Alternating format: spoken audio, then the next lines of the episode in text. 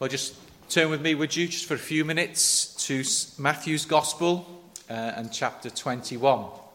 Uh, Matthew's Gospel, chapter 21. And I'm just going to read the first 11 verses.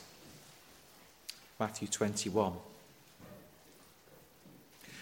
When they drew nigh unto Jerusalem and were come to Bethphage, unto the Mount of Olives, they sent Jesus two disciples. And then sent Jesus two disciples, saying unto them, Go into the village over against you, and straightway ye shall find an ass tied and a colt with her. Loose them and bring them unto me.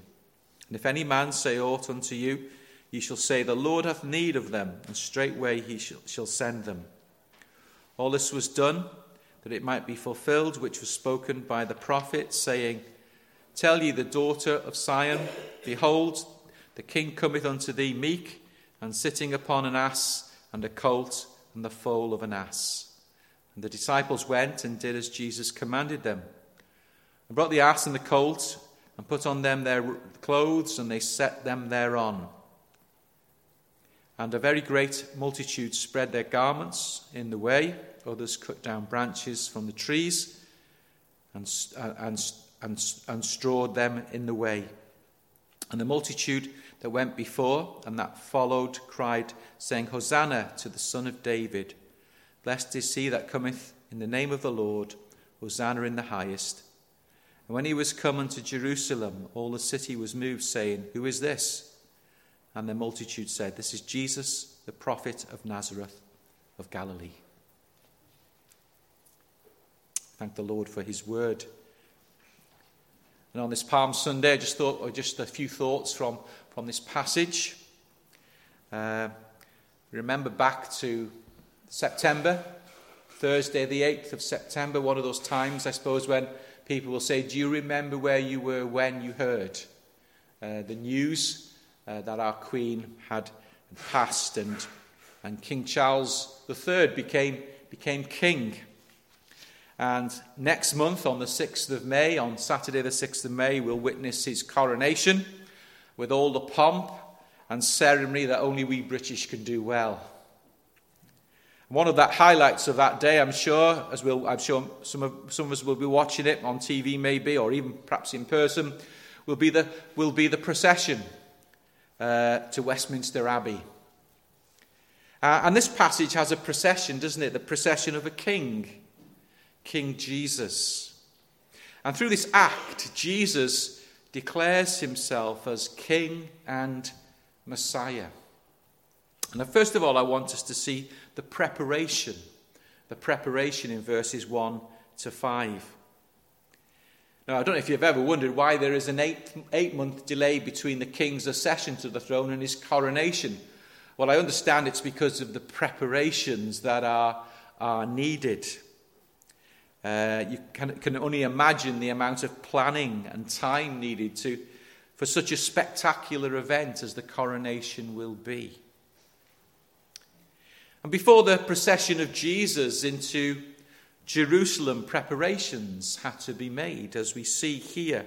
In particular, the need for, for appropriate transport, a, a donkey and a colt and Jesus gives instructions, doesn't he, to two of his disciples as to how, how one can be, how can be, they can be acquired. Now, was Jesus using, you know, supernatural foresight there? Or, or had he just organized these things in advance? We, we don't know. It's difficult to say, isn't it? But we can be sure that the the procession into Jerusalem was, was carefully planned. Nothing was left to chance. Why?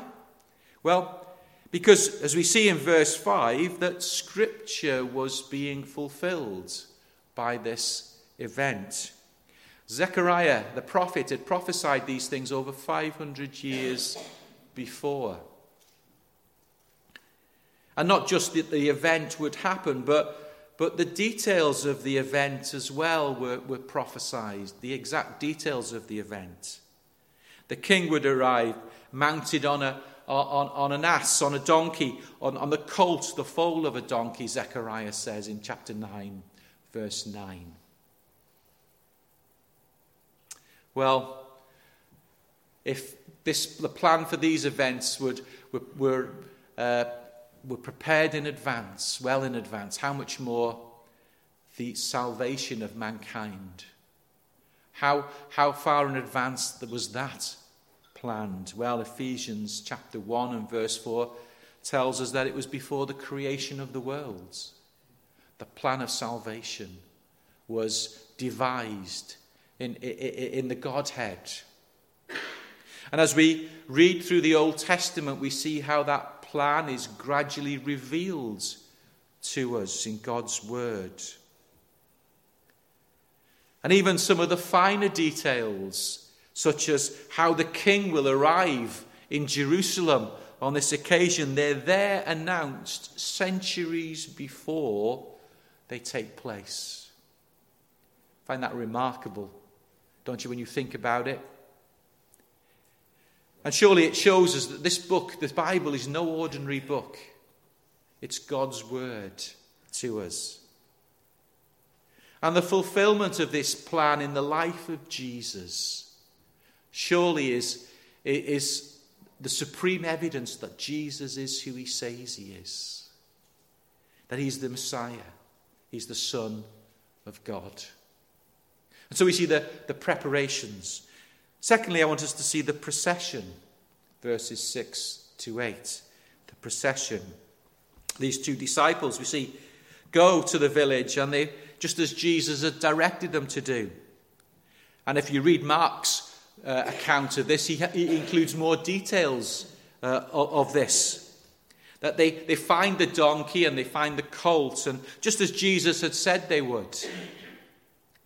And yes, they were challenged by some onlookers who saw them trying to untie these. And their response satisfies them just as the Lord said it would.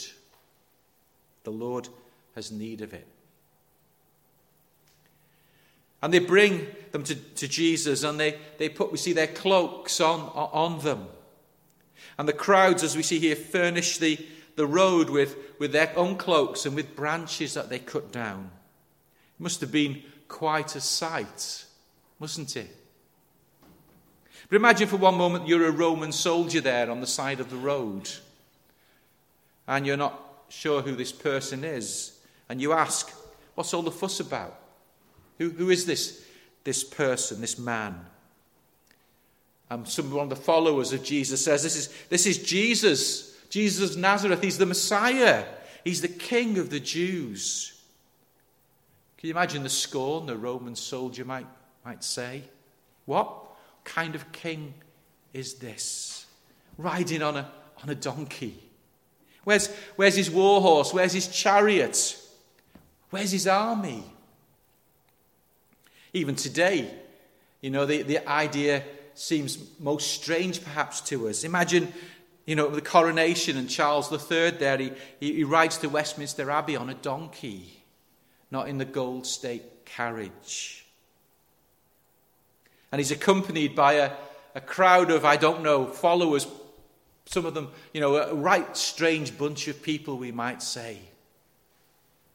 Twelve, twelve men, one who's going to, one who's going to uh, be a traitor, one, at least one who's going to deny him, and the rest are going to be, uh, you know, dispersed. No, no procession of soldiers.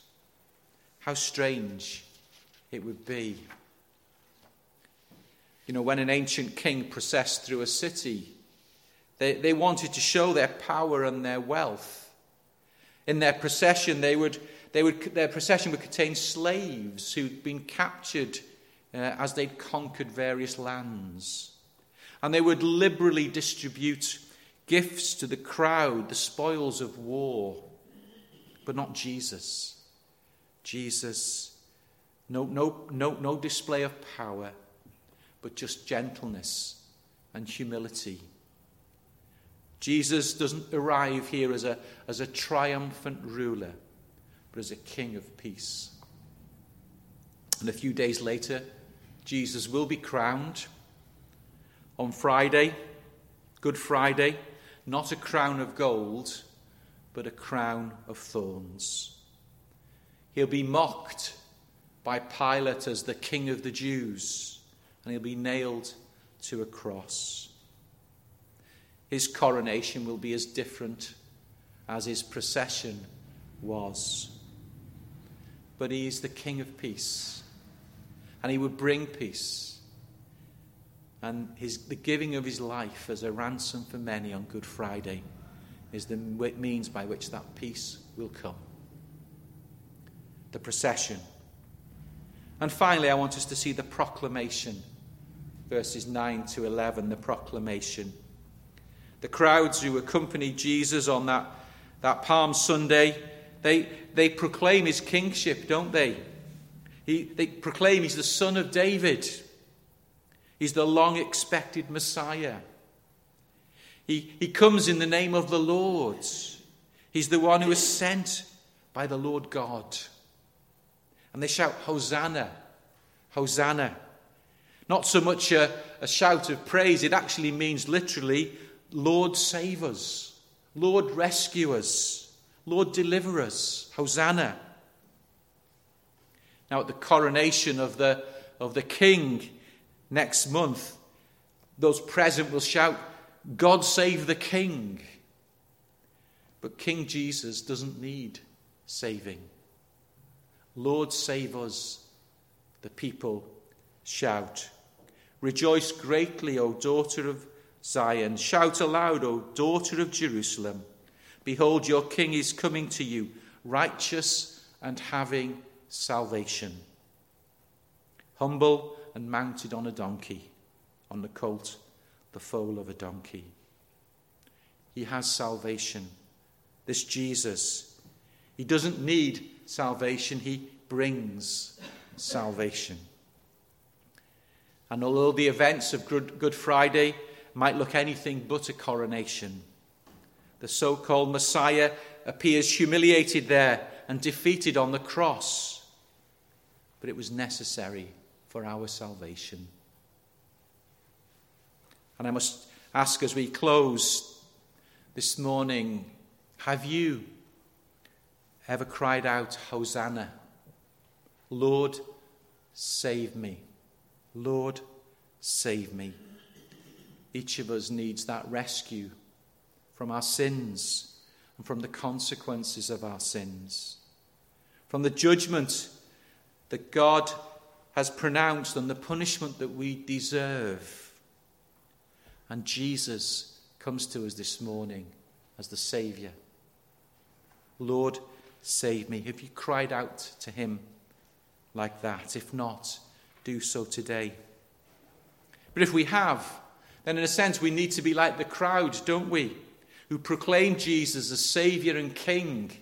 We need to be the ones who are telling people this is Jesus who comes in the name of the Lord, telling those who, who the Lord brings into our pathway daily who need to hear about the Savior, the good news of the Lord Jesus. Well, may the Lord help us to do that in these days.